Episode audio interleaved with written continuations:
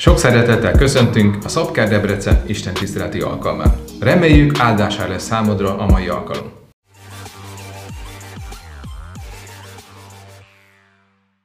Dicsőség az Úr Jézusnak. Szép is lenne, én lennék a legfelkentebb.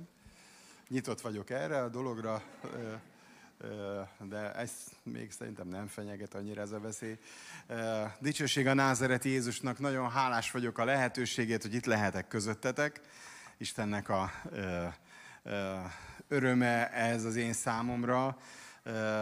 Őszintén szólva, néha szeretném elmondani azt, tudjátok, 20 évig pásztoroltam ezt a gyülekezetet, és utána egy nagyszerű pásztornak tudtam továbbadni, és különleges az, ami itt közöttünk van, hogy még mindig ide járok ebbe a gyülekezetbe, és mindig eljöttök egy Isten tiszteletre, ahol még prédikálhatok, úgyhogy ez nekem rendkívül megtisztelő, és nagy öröm, és nagy öröm látni azt, amit Isten végez itt ebben az időszakban, a közösségben, a dicsőítésben, a gyülekezet teljességében, úgyhogy nagyon-nagyon hálás vagyok ezért.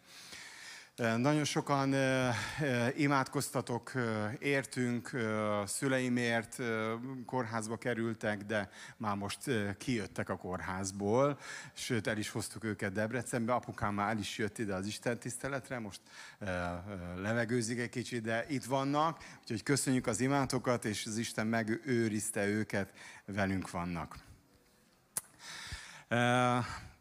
Jövő héten megyünk a Lovardába, és amikor Zsolt fölkért, hogy szolgáljak ebben az időszakban, rögtön mondta, hogy ez az az időszak lesz, amikor a végén, a hónap végén a lovardában Isten tiszteleten fogunk szolgálni, és szeretnénk, hogyha az embereket elérnénk az evangéliummal. És hetek óta, mióta készülök erre az alkalomra, ott mozog a szívemben egy, egy üzenet, egy, egy régi dal egyébként, egy Izrael dal, amit énekeltünk Emlékeztek még erre, hogy legyél só és fény itt a földön, a föld. Na szóval, to be salt and light in the, in the world. Szóval énekeltük mi ezt, volt, aki szerette ezt a dalt, volt, aki nem. A díszcsoport biztos, hogy sokáig gyakorolta. Minden esetre a mai üzenetemnek az a, az a címe, hogy légy só és fény. És tulajdonképpen van egy, van egy alcímem is, hogy Isten hatásának ereje az életünkön. Hát az, hogy kapcsolatba kerülünk Istennel, az, hogy együtt élünk az örökkévalóval, hogy, hogy ott van az életünkben, az mindenképpen hatással kell, hogy legyen ránk. Mert ha nincs hatással, akkor, akkor valami nem, akkor nem az Istennel találkoztál, meg nem fogadtad be az Urat. Szóval hatással van ránk, és ez a hatás az, ami meglátszik rajtunk, és nem csak meglátszik, hanem tovább is megy, és mások felé világít, mások felé valami nagyszerű dolgot közvetíthet. Jövő héten a lovardában lehetőségünk lesz majd világítani lehetőségünk lesz majd, hogy az Úr fénye kiáradjon, az ő jelenléte, az ő dicsősége eléri az embereket. Ez nagyszerű dolog, de azt gondolom, hogy amiről az Isten igéje beszél, és majd mindjárt olvassuk a hegyi beszédnek ide vonatkozó igeverseit, az nem csak arról szól, hogy amikor majd a lovardába összegyűlünk, akkor leszünk só és fény, vagy vasárnap délelőtt vagyunk só és fény, hanem az életünk minden napjában a munkahelyünkön, ahova elmegyünk, az otthonunkban, ahol érünk, a családi összejöveteleken, amikor olyanokkal is találkozunk, akik még nem az úréi, azokon a pontokon, azokon a helyeken is Isten arra hív el bennünket, hogy legyünk só és fény. Legyen világosság az életünkben. Jézus még keményebb szavakat ö, ö, használ, azt mondja, ti vagytok a világ világossága. Nézzük is meg az Istennek a beszédét, Máté Evangélium 5. fejezet 13-16. Talán itt van a kivetítés is velünk. Ti olyanok vagytok az emberek között, mint a só. De ha a só elveszi az ízét, hogyan lehet azt helyreállítani? Bizony, akkor már semmire sem jó, ezért az emberek kidobják, eltapossák. Ti vagytok a világosság az egész világ számára. A hegy tetejére épített várost sem lehet elrejteni. Ugyanígy, aki olajmécsest gyújt, nem rejti edény alá, hanem méstartóba teszi, hogy mindenkinek világítson, aki házban van.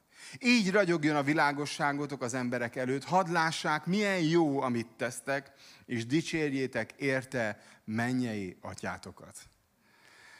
Nagyon erős tanítása ez Jézus Krisztusnak, és tulajdonképpen azt kell, hogy mondjam, hogy Jézus egy forradalomra hív bennünket arra hív bennünket, hogy az Istennek a jelenléte, amely elér bennünket, az Isten beszéde, a Szent Szellem munkája, amely elér bennünket és hatása van az életünkre, ne álljon meg rajtunk. Ne álljon meg itt közöttünk, ne álljon meg csak egy belterjes közösségben, vagy egy klubban, vagy egy szűk kapcsolatrendszerben, hanem jusson el rajtunk keresztül mindenkihez.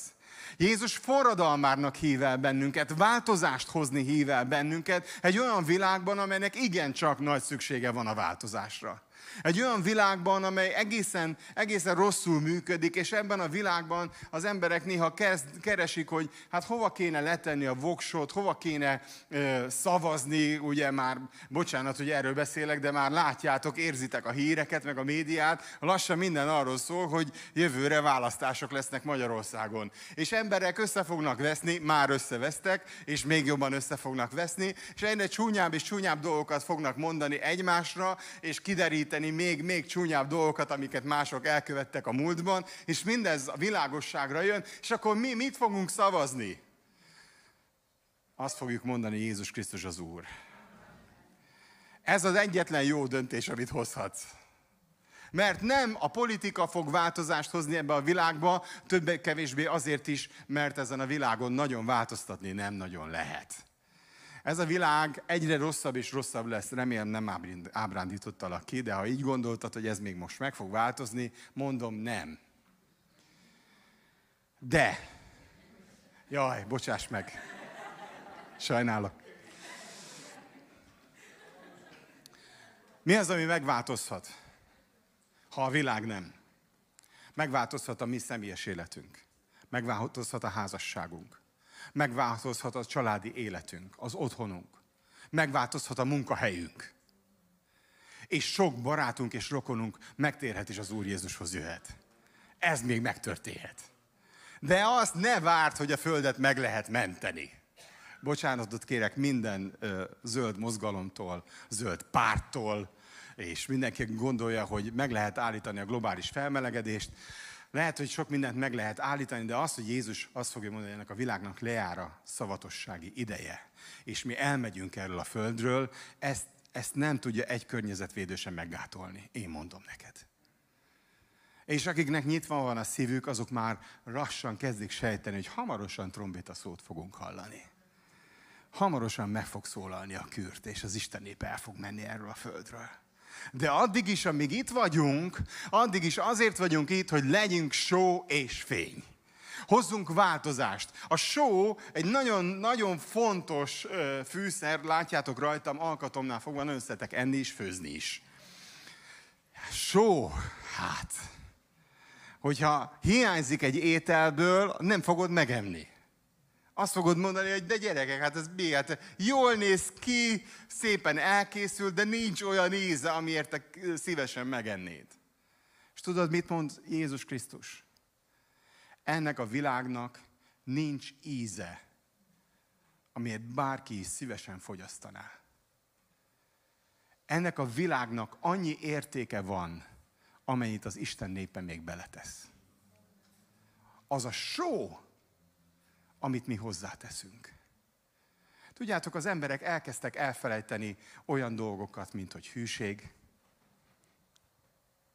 Nem, nem téma manapság. Vannak felmérések, hogy a, a fölnövő generációkban lassan nem is értik a szót.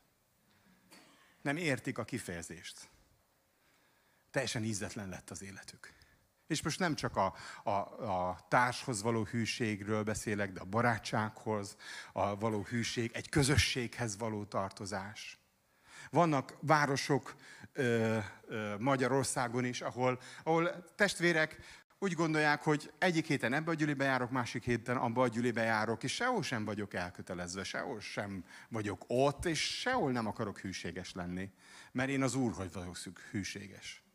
Szép gondolat, de az Isten arra hívott el, hogy legyünk egy család. Legyünk a Krisztus teste.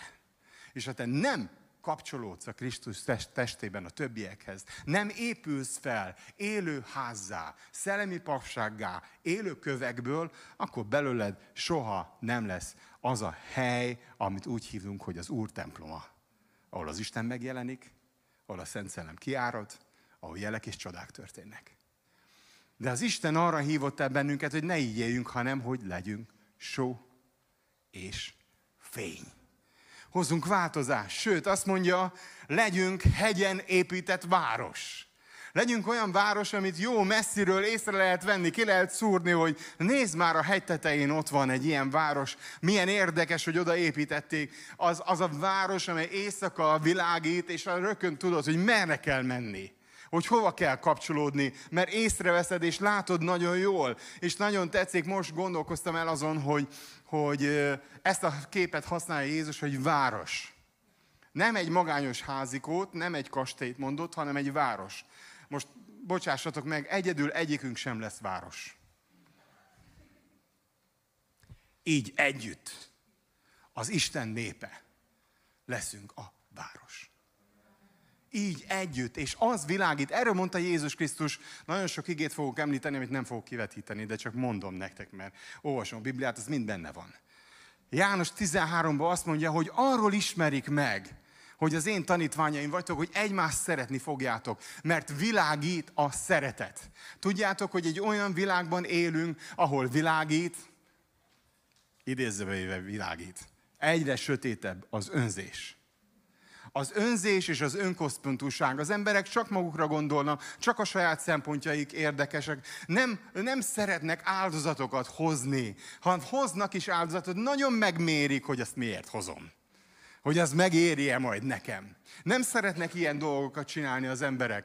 De az Isten népe arra van elhívva, hogy szeresse egymást, mint Jézus szeret bennünket hogy azt ott tovább tudjuk adni, hogy szeressünk akkor is, amikor nem várhatunk vissza semmit, amikor, amikor nem várhatjuk, hogy a másik majd ezt visszanozza, mert nem is képes rá, vagy messze nem tart még ott. De ez a szeretet, ami közöttünk van, világít, és olyanná leszünk, mint egy hegyen épített város, mint egy menedék hely, ahova még el lehet futni, és azt lehet mondani, van még egy hely, ahol békesség van, van még egy hely, ahol az Istennek a jelenléte ott van.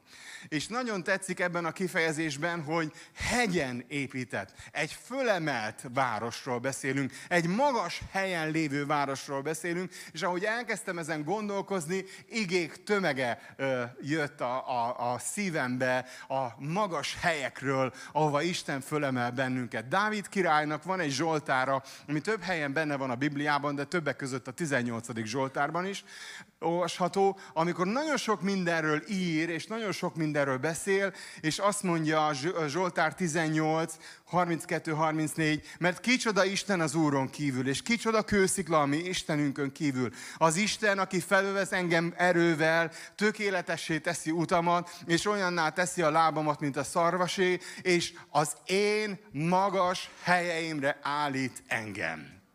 Isten föl akar emelni bennünket, mint a hegyen épített várost, föl akar emelni a mi magas helyeinkre. Nagyon szeretem, sokszor mondja az ige, Habakuk is énekli a végén, hogy magas helyeken járok az Úr, oda tesz, mint szarvas, de Dávid az egyetlen, aki úgy fogalmaz, hogy az én magas helyeimre. Mindannyiunknak vannak magas helyei azok, amik igazán megelégítenek, amiről úgy gondolod, na én ide szerettem volna eljutni. Én ezt szerettem volna elérni. Én ezt szerettem volna megtapasztalni, mert erre hívott el az Isten. És hogyha ezt én elérem, akkor én ott vagyok a magas helyeimen. Ott vagyok, ahova Isten kiválasztott, és ez az a jó, hogy nincs mit versengenünk egymással, mert neked másak a magas helyeid, és nekem is másak a magas helyeim. Az a, oda kell eljutnom, ahova Isten engem rakott, de ha oda érek, azt mondja a Biblia, felövez engem erővel. Felövez az Isten erővel, tökéletessé teszi az utamat, és egyszerűen elkezd világítani az életem. Azt mondja a, a, a 40. Zsoltárban Dávid, várban vártam az urat, és ő hozzám hajolt. Kivont a sáros fertőből, a pusztulás gödréből, sziklára állította lábamat és új éneket adott számba, ami Istenünknek a dicséretét. Látják ezt a szegények, és örvendeznek. Mert látják, hogy Isten engem fölemelt, látják, hogy Isten engem megáldott, látják, hogy Isten ott van az életemben, só és fény vagyok, világítani tudok, és ezért másokat is bátorít az, hogy Isten cselekszik cselekszik az én életemben, cselekszik a te életedben. És amikor az emberek, akik ma borzasztóan keresnek valami megoldást, fogalmuk nincs, hogy milyen oltást válasszanak. Válasszanak, vagy ne válasszanak. Legyenek oltva, vagy ne legyenek. Teljesen össze vannak zavarodva. Egyik nap ezt hallják, másik nap azt hallják, meg vannak győződve bizonyos ö, dolgokról. Hagy mondjam el nektek, mindegy. Nem, nem érdekel, Isten nem érdekli, hogy te most oltásba hiszel, vagy nem. Isten az érdekli, ki a szíved. Az érdekli, hogy az életedben az Isten ereje meg tud-e nyilvánulni. Az Isten föl tud-e téged emelni. Nem akartam erről az oltás dologról beszélni, de valahogy a Szent Szem fölhozta, és azt mondom nektek, hogy figyeljetek ide, minden bizonyal közöttünk is vannak olyanok, akik oltottak, és vannak, akik nem. Sőt, az oltottak között is vannak kínai, orosz, amerikai, Egyesült Királyságos oltások, és össze is hasonlítgathatjuk, és versenyezhetünk. Tudjátok, az Istennek van ereje arra, hogy túléljük a vírust, és arra is van, én oltott vagyok, bocsássatok meg, arra is van, hogy túléljük az oltást. Van erre is ereje. És van erre, Istennek a ereje, hogy ezt az egész színjátékot, ami most zajlik a világban, túléljük. Van ereje, mert ezek mind nem számítanak. Tudjátok, azért, azért vannak ezek a hírek, félelemkeltő dolgok, emberek foglalkozzanak vele, de nekünk nem ezzel kell foglalkoznunk. Nekünk azzal kell foglalkoznunk, hogy Jézus Krisztus él. Bennünk él és az ő ereje, az ő hatalma, akár be vagyok oltva, akár nem, meg tud tartani. Az ő ereje és a hatalma összekapcsol bennünket, és most szeretnélek bátorítani benneteket. Bárki bármilyen oldalról van meggyőződve. Nem vagyunk elhívva arra, hogy megítéljük egymásnak a hozzáállását. Nem vagyunk elhívva, hogy a másikat másodlagos kereszténynek gondoljuk, mert nincs beoltva. Vagy fordítva másodlagos keresztények gondoljuk, mert ő meg be van oltva. Komolyan mondom nektek, ember van, aki tudja, hogy mi az igazság, átadom a mikrofont. Komolyan. Olyan mennyiségű hírt tudnék nektek felsorolni, olyan érvrendszerem lenne amellett, hogy miért ne oltasd be magad, és olyan érvrendszerem lenne amellett most, prédikátor vagyok, ezt is meg tudnám magyarázni, miért muszáj beoltani magadat, hogy mind a kettőt elhinnéd. És közben fogalmam nincs, hogy melyiknek van igaza. Fogalmam nincs, melyiknek van igaza.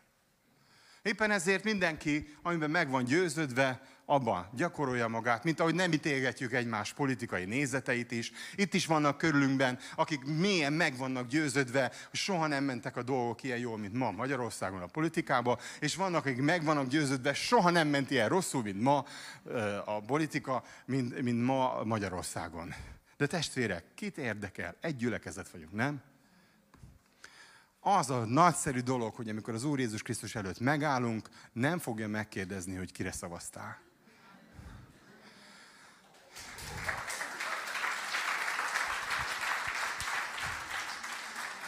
És vannak meggyőződéseink, persze, hát gondolkodunk, élnek dolgok, személyesen is átélünk dolgokat, csak ezek mind másodlagos dolgok. És ha engeditek, hogy ezek uralkodjanak, és eluralkodjanak rajtatok, elveszítitek a só ízét az életetekből. Elveszítitek a fényeteket. És maradunk ö, sima mezei politizálásoknál, meg egészségügyi vitatkozásoknál. Nem erre vagyunk elhívva. Arra vagyunk elhívva, hogy Jézus Krisztust képviseljük. Arra vagyunk elhívva, hogy olyan gyertyatartó legyünk, amit nem eldugnak az asztalat, és meg letakarják. Ne is tudjad, hogy volt ott egy ilyen. Néhány keresztény, ilyen bujkáló keresztény. Én még úgy, úgy nőttem föl, ugye még 56 még ellenforradalom volt az én iskolámba, és volt ez a sötétben bujkáló ellenforradalmár. Ismeritek ezt a kifejezést? Csak az idősebbnek csillog a szeme, látom. Sötétben bujkáló ellenforradalmár. Néhány keresztény így él. Ki ne derüljön, hogy gyülibe járunk, ki ne derüljön, hogy Jézus Krisztusba hiszek, még a végén össze fogunk veszni. Hát testvérek, azért van a gyertyatartó, hogy az asztal közepére haj. Jó, nem is arra, hogy fölgyújtsd az egész házat, mert ez a másik véglet. Amikor azt mondod, hogy jó, hát de mindenkinek legyen a torkán, hogy ma térjen meg, meg különben elkározik. Ö, hanem, hanem, hogy ott legyen a gyertyatartó, és világítson. És az emberek azt az életet kívánják meg, ami neked van. Azt kívánják meg, amivel te rendelkezel. Azt kívánják meg, hogy benned az Istennek a fénye, az Istennek a jelenléte tud ragyogni. Tudtok erre elment mondani? És ezekről a magas helyekről gondolkoztam, és ö, följött a szívemben egy igevers, a názereti Jézus magas helye. Azt mondta János 12-ben, emlékeztek, mikor jöttek, hogy, hogy hát látni akarjuk a Jézust. És azt mondta Jézus, hát gyerekek, nem ez a kérdés, hogy most velem találkoztok, hanem hogy mi, és azt mondja János 12-ben, én amikor fölemeltetem, mindeneket magamhoz vonzok. Mi volt a Jézusnak a magas helye? A Golgotai kereszt. A legmélyebb, a legsötétebb pont, ami csak létezhetett az életében. És Jézus így fogalmaz, amikor fölemeltetem, mindenkit magamhoz vonzok a legsötétebb pont, a legnagyobb mélység, ami csak bekövetkezhetett az örökkévaló Isten egyszülött fiának az életében, az egy magas hely volt, amin ott függött ég és föld között, hogy megnyissa az utat neked és nekem. És amikor ott a Golgotai kereszten azt mondta, elvégeztetett, és kilehelte a lelkét, azt mondja az Isten igéje. Megrendült a föld. És egyszer megnyíltak a sírok. És a templom kárpitja, ahol a szentek szentjét gondolták az emberek, az Isten jelenlétét, és gondolták, hogy igen, jöhet a nép valameddig, de a kárpiton túl már nem mehet, mert az az Istennek a jelenléte. A templom kárpitja a tetejétől az aljáig ketté hasadt anélkül, hogy bárki is oda ment volna, és ezt látták az emberek, és mi történt? A legmélyebb pont Jézus Krisztus életében a legmagasabb pont lett, és azt mondta, nem választanak el tovább a bűneid tőlem. Ha jössz hozzám, én meghaltam a Golgotai kereszten, és kifizettem minden bűnödért, minden hibádért, minden elrontott dolgodért, és minden tökéletlenségedért kifizettem az árat. Jöhetsz ingyen, szabadon. És ez az a magas hely, az Istennek a magas helye, ahol az ő keresztje ragyog az életünkbe, és só és fény, és megváltoztat mindent. Hogyan lehet nekünk ilyen ragyogó életünk? Hogyan lehetünk mi só és fény? Hogy fog ez működni a hétköznapokban? Hogy fog működni a jövő héten, amikor meghívni szeretnénk embereket, meg magunkkal hozni? Ézsaiás 60, első három vers. Kelj fel, világosodjál, mert eljött világosságod. Az Úr dicsősége rajtad feltámad.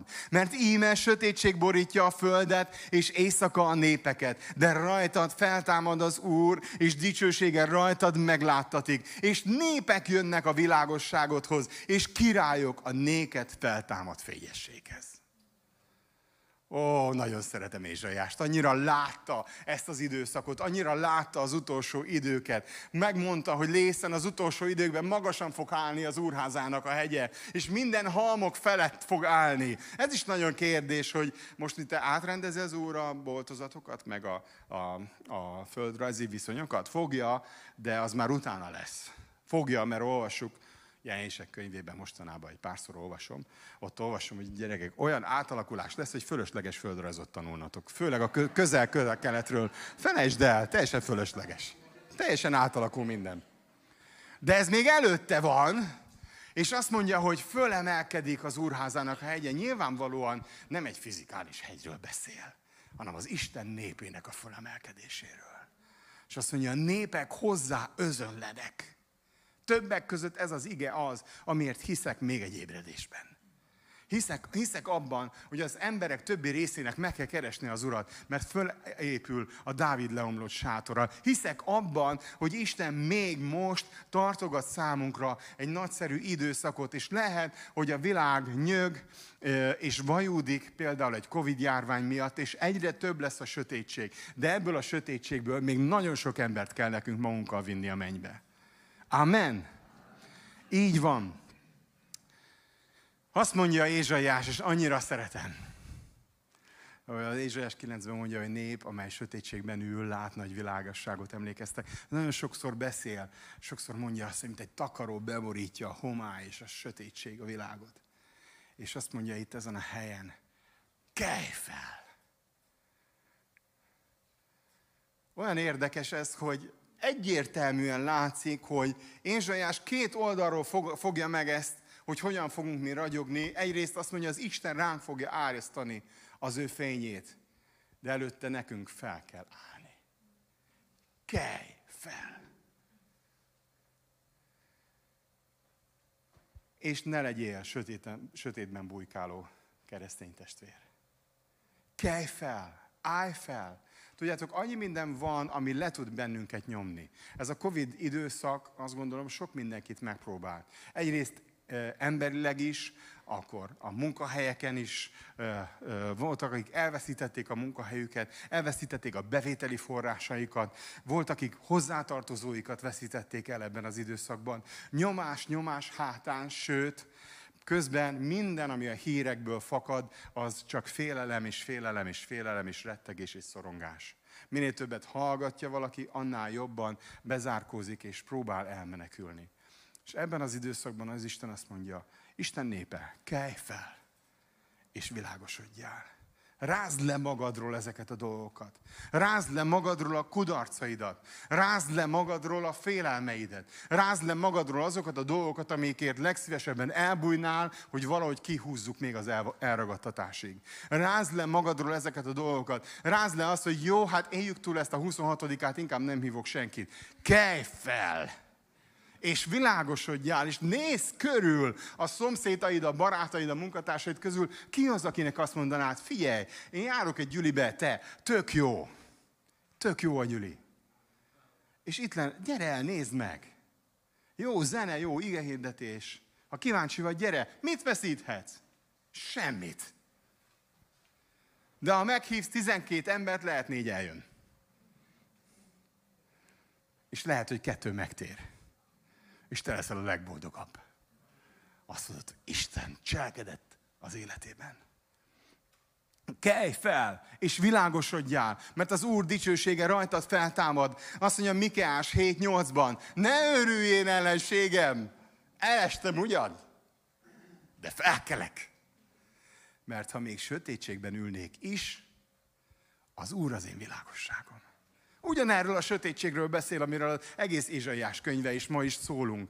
Ebbe a sötétségbe azt mondja, kelj fel, és világosodjál. Ez a sötétség itt van ebben a világban. A János Evangélium egy azt mondja, hogy a, az ige testé és lakozék közöttünk. És láttuk az ő dicsőségét, mint az atya egyszülöttjének a dicsőségét. És ez a világosság a világba eljött már, de a sötétség nem fogadta be azt.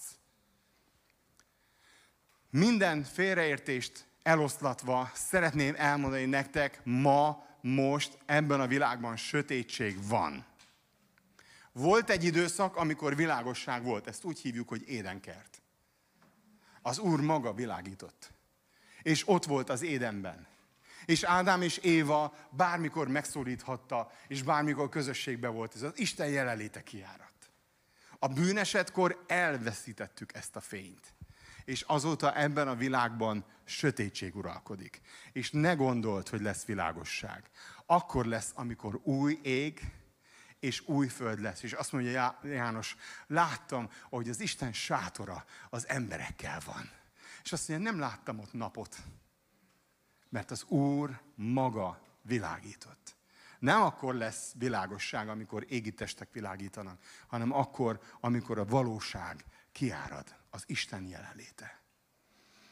És most, amikor sötétség van, azt mondja az ige, a sötétség nem fogadja be a világosságot. Ez olyan, mikor látod, hogy meggyújtottál egy gyertyát a szobába, attól még egyébként sötét marad, csak ott a környezetében érzed, hogy világos van. És ha viszed magaddal, akkor mindenhova, hova elviszed, ott világos van, de csak azon a területen a teljes sötétséget nem változtattad meg. Ugyanígy mi sem fogjuk megváltoztatni a teljes sötétséget, de rajtunk az Úr fénye feltámad. És nálunk világosság van és mi ragyogunk. És tudjátok, volt erre példa a Bibliában is, Egyiptomban a tíz csapás idején, amikor eh, eljött, hogy sötétség borult egész Egyiptomra. De a Gósen földjén, ahol Izrael fiai laktak, ott világosság volt, mert maga az Úr világított. A napot nem lehetett látni, de az Isten fénye ott ragyogott közöttük. És ugyanígy a mi életünkben is nem lesz jobb testvéreim, nem akarok kiábrándítani senkit, nem lesz sokkal jobb se politikailag, se gazdaságilag, se társadalmilag ez a világ. Lesznek kicsit pozitív, kicsit negatív változások, folyamatosan minden lefelé fog menni. De mi, az Isten népe, világíthatunk. És tudjátok, nekünk még jobban jön az, hogy menj lefelé a dolog, mert még jobban világítunk.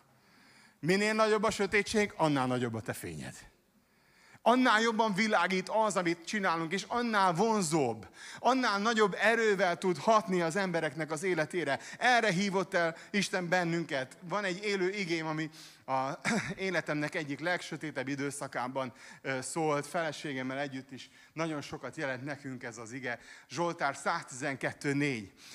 Az igazakra világosság fénylik a sötétben attól, aki irgalmas, kegyelmes és igaz. Hol világít a világosság? A sötétben. Az igazakra. Akik igazak vagyunk, és hagy utaljak Dávid nagyszerű üzenetére a múlt héten. Isten arra hívott el, hogy újjászületett hívőként vele kapcsolatban igaz emberek legyünk. Mert nem leszel igaz a jó cselekedeteidből. Nem leszel igaz attól, hogy jobbnak érzed magad, mint a rokonaid vagy a szomszédod. Nem leszel igaz attól, hogy te szerinted jobban dolgozol, mint a munkatársad. Ez mind nem érdekes. Az az érdekes, hogy van-e benned Jézus, vagy nincs. Ugyanis Isten nem talál téged elégnek. Nem talál elég jónak, nem talál elég szépnek, sem elég okosnak, sem elég ügyesnek.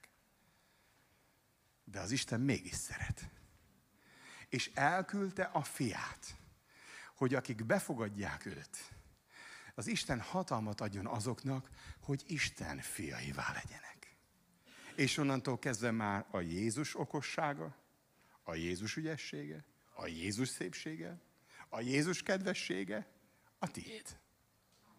És amikor az Isten rád néz, akkor nem azt látja, hogy te mit rontottál el az életedbe, hanem azt látja, mit tett már Jézus rajtad keresztül.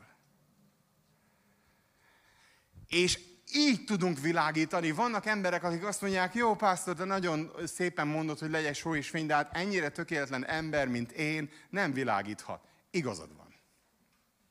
Tényleg nem. Két lehetőségünk van. Vagy ezek után veszük az ásdán magad felszerelést, és a kert végébe befejezzük a dolgokat. Vagy kelj fel, és világosodjál. Mikor volt az érdekes Isten előtt, hogy te mire vagy képes? Mikor volt az érdekes Isten előtt, hogy te mennyi jó dolgot tettél már? Soha nem kérdezte ezt az Isten. Nézzétek meg, múlt héten emlegette Dávid a kedvenc igémet a Máté 7-ből amikor Jézushoz mennek, hogy Uram, Uram, nem a mi utcáinkon tanítottál, itt voltál, szeretem, a message van, az általad szponzorált nagyszerű projektjeinket nem te valósítottad meg. És akkor a message idézem, mondja Jézus a választ, fiúk, az a hajó elment. Kész. Ez már nem. Mert mit mondott? Nem az, hogy mit tettetek, azt mondja, sose ismertelek benneteket. Sose volt egy személyes kapcsolatunk. Egyszer nem ültünk lebeszélgetni. Sose tártad ki a szívedet, hogy mi van a mélyén. Sose jöttél igazán közel hozzám. Kit érdekel, hogy mit tettél? Az a mondásom ellened, Efézusi gyülekezet mondja jelenések kettő. Az a mondásom, hogy nagyszerű dolgokat csinálsz, de az első szeretetet elhagytad. Csinál tovább a nagyszerű dolgokat, de térj meg. Mit csinált? Rosszat? Semmi rosszat nem csinált, csak eltávolodott rajongó imádatától. A szívében eltávolodott az Istentől. És ez az, amit ö, itt a következőkben akarok is nektek mondani, hogy ha azt gondolod, hogy sok mindent nem tudsz megcsinálni, teljesen igazad van. Nem, lesz, nem leszel valami nagyszerű, különleges terézanya egy pillanat alatt. Nem is kell, egy terézanyából bőven elég volt egy is. Amire szükségünk van, Istent imádó és szerető emberekre. János 12. Mindjárt kivetítjük az igét, nem is olvasom fel. Jézus ment Betániába. Ott lakott Mária, Márta és Lázár. Ott vannak ezen az estén, és találkoznak. Márta biztos főzött, Mária biztos ott volt Jézus lábainál, Lázár meg, mint ahogy az igében mindig is, egy szót nem szólt. Ott vannak együtt, és egyszer csak azt olvasod az igéből, hogy Mária oda megy, és azt az alabástrom szerencét, ami ott van a nyakában, amivel igen drága, pici grammonként, milligrammonként összevásárolgatott, nagyon erős, fűszeres balzsam van, amit egyébként a saját temetésére gyűjtöget. Az, ami ott van a nyakában, ezt eltöri, és Jézusra önti az egészet. Mindenki képes erre. Erre mindannyian képesek vagyunk. Azt írja az ige, és a ház megtelt a kenet illatával. Ott volt só és fény. Ott volt hegyen épített város. Ott volt az asztal közepére állított gyertyatartó. Mert az Jézus Krisztusnak teljesen átadott élet. Az ő imádata, az ő rajongásig való szeretete, ami Máriában volt és kiárad, ez egyszerűen hatással volt mindenkire. Annyira, hogy akik nem voltak olyan közel a názereti Jézustól, az mind fölháborodott. Júdással az élét. Hogy, hogy milyen, micsoda pazarlás volt ez. Egyedül Jézus volt az, aki elismerte, és azt mondta, igen, ő velem tett valami nagyszerű dolgot. Úgy kívánom, most a héten volt együtt vezetői tanácskozásunk a Szabker Egyházban, és ezt az igét hoztam, és azt mondom, úgy kívánom, hogy ilyen gyülekezeteink legyenek, amelyek megtelnek a kenet illatával. Ahogy összegyűlünk itt, ezeken a helyeken, és mindannyian kiöntjük a szívünket az Úr előtt, a legfontosabb kincseinket, a legdrágább, legértékesebb dolgainkat odaadjuk az Úrnak, és azt mondjuk, ezt rád pazarolom Jézus, mert szeretlek. És kiárad a kenet, és megtelik a ház a kenet illatával. És az emberek látják, hogy ez a názereti Jézus él. Ez a názereti Jézus erős Isten, hatalmas, tanácsos, dicsőséges, és változást hoz, és elviszi majd az ő népét erről a földről. Ó, dicsőség az Úrnak, mekkora dolgok ezek. Utolsó két igém, János 14. János 14, 22-23. Júdás, nem az Iskariótes, megkérdezi Jézust, hogy de mester, itt vagyunk együtt, már most itt dumálunk egy jó ideje, legalább két fejezet óta, és milyen dolog az, hogy állandóan erről beszélsz, hogy csak velünk foglalkozol, és csak nekünk jelentett ki magadat. Hát mennyivel egyszerűbb lenne, ha most ide hívnánk a, a, a New York Times meg mindenkit, és tartanál egy sajtótájékoztatót, hogy te vagy a messiás, néhány csodát bemutatsz, és kész, lerendeztük az egészet. Mennyivel egyszerűbb lenne? Milyen dolog ez? Végre össz, kezdtek, kezdett valamit kapizsgálni, hogy itt valami, valami nem úgy működik, ahogy mi emberileg ezt várnánk. És Jézus világosan és egyértelműen válaszol.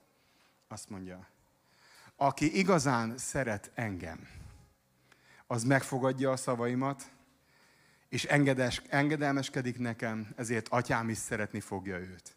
Atyám és én eljövünk hozzá, és vele együtt fogunk lakni.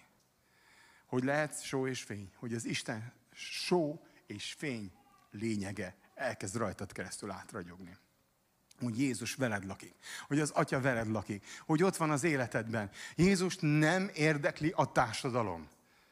Bármilyen furcsa is. Jézus nem érdekli a Föld nevű bolygón élő emberek sokasága, de érdekli minden egyes ember. Személyesen. Jézus nem érdeklik a tömegek, de mindenki érdekli, aki a tömegben ott van.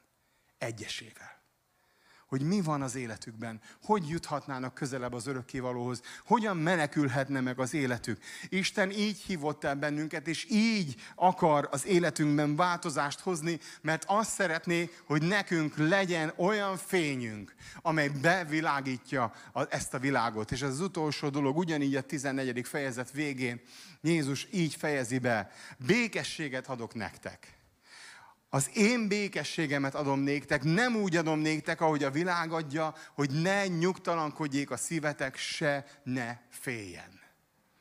Most egy kicsit lassan enged a Covid-tól való félelem szorítása a társadalmon. Nem tudom, hogy még szorongatnak-e, vagy elengedik ezt a dolgot. De majd lesznek más dolgok, amiktől megint csak félni fog a társadalom, és megint félni fognak az emberek.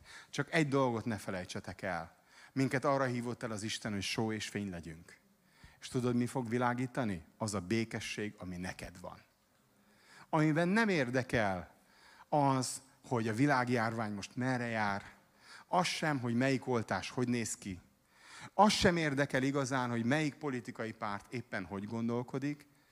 Fontosak ezek a dolgok, oda is kell rá figyelni, de nem a lényeg. A lényeg az, hogy az Istenhez tartozunk. És amikor az Atya mert szeret minket. Megnézte, hogy szeretjük-e őt? Mit mondott? Nem azt mondta, hogy amikor elég sok jót tesztek, elmegyek hozzátok. Várjátok a Mikulást, ki van pucolva a cipő, akkor jövök hozzátok. Gyerekkorom egyik nagy csalódása volt, hogy kiraktam a cipőt, jött, és utána még két hónapig mindig kiraktam. Ezt nem jött. Persze volt, amikor a szüleim megszántak, és valamit raktak bele, hát szegény gyerek. De Isten nem így jön, hogy éppen te valami nagyon jót csináltál, és az Isten válaszol. Az Isten a szívedre válaszol. Amikor beleszerettél az Úrba. Beleszerettél Jézusba. Milyen gyönyörű nagy neved. Milyen fantasztikus Isten vagy. Akkor azt mondja, eljövök én, az Atya is, a Szent Szellem is. Itt lakunk. És akkor van egy olyan békességed, amiről Pál azt mondja, akár élünk, akár halunk, az Úré vagyunk. Ha most elmegyünk gyorsabban, hát lehet, hogy szomorkodnak néhányan, de hát elmentünk az Úrhoz. Ha meg itt vagyunk, akkor legalább itt legyünk só és fény. Akkor itt világítsunk, és képviseljük az Isten jelenlétét. Szeretteim, azt kívánom, hogy a jövő vasárnap a Lovardában legyünk só és fény. Legyünk hegyen épített város. Legyen az a hely megtelve olyan emberekkel, akiket elérhet az evangélium. De nem csak jövő vasárnap, hanem hétfőn, kedden, szerdán, csütörtökön, a hét minden napján, és ebben az időszakban, ami előttünk van, legyetek só és fény, és az Istennek a jelenléte áldjon rajtatok keresztül. Amen. Gyertek, álljunk fel. És egyetlen egy dologért még szeretnék imádkozni, míg a dicsőítő csoport is megérkezik. Az volt a szívemben, hogy talán vannak olyanok ma itt közöttünk, akik, akiknek nagyon fontos lenne megragadni az Ézsaiás 60 első versét. Kelj fel, és világosodjál. Lehet, hogy az elmúlt időszakban nagyon sok nyomás ért. Lehet, hogy sok kudarc élményed volt. Sok minden nem úgy sikerült, ahogy szeretted volna. És akkor csak várod, hogy az Isten majd valamit csinál, és valahogy hozzád közel kerül, és valahogy kiment ezekből a dolgokból. Meg fog ez történni. De előbb arra hívlak. Kelj föl. Állj föl a padlóról, szellemileg, lelkileg. Kelj fel. És tedd bele minden hitedet és bizalmadat Jézus Krisztusba. a szeretet vőlegénybe. Ragaszkodj ő hozzá. Gyertek, imádkozzunk. Istenünk, hálásak vagyunk jelenlétedért, hogy itt vagy, és ránk árasztott kegyelmedet, és a te jóságodat és a te szeretetedet. Te a békességedet adod, a te békédet, nem úgy, ahogy a világ adja, hogy ne nyugtalankodjék a szívünk, se nem féljen. Imádkozom most azokért, akik úgy vannak itt ezen a helyen, hogy lesújtotta őket az elmúlt időszak. Lehet, hogy a tévé képernyője, vagy a telefonod, tableted előtt ülsz, és nézed ezt, és tudod, hogy te vagy az, akit lesújtott az időszak, és elterültél. Lelkileg, szellemileg.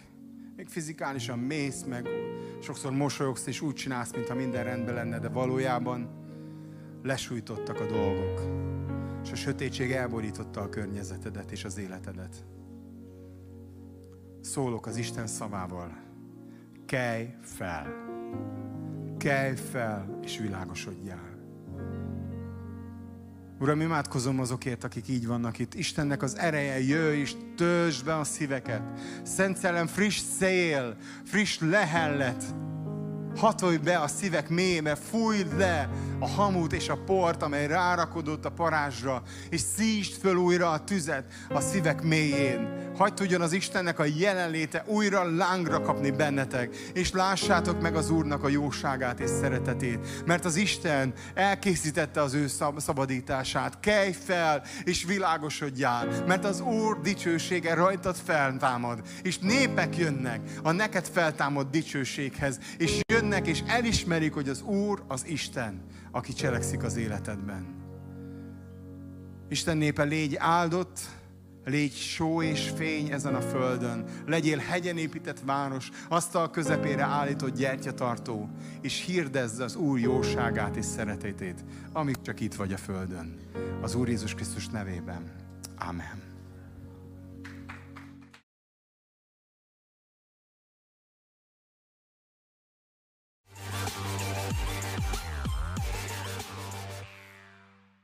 Köszönjük, hogy velünk voltatok, reméljük, hogy nagy áldás volt számotokra ez az alkalom. Ha tetszett, amit most láttatok, hallottatok, osszátok meg a barátaitokkal is. Várunk a jövő héten titeket. Gyertek, hívjatok másokat, hogy örüljünk együtt Isten jelenlétének. Sziasztok!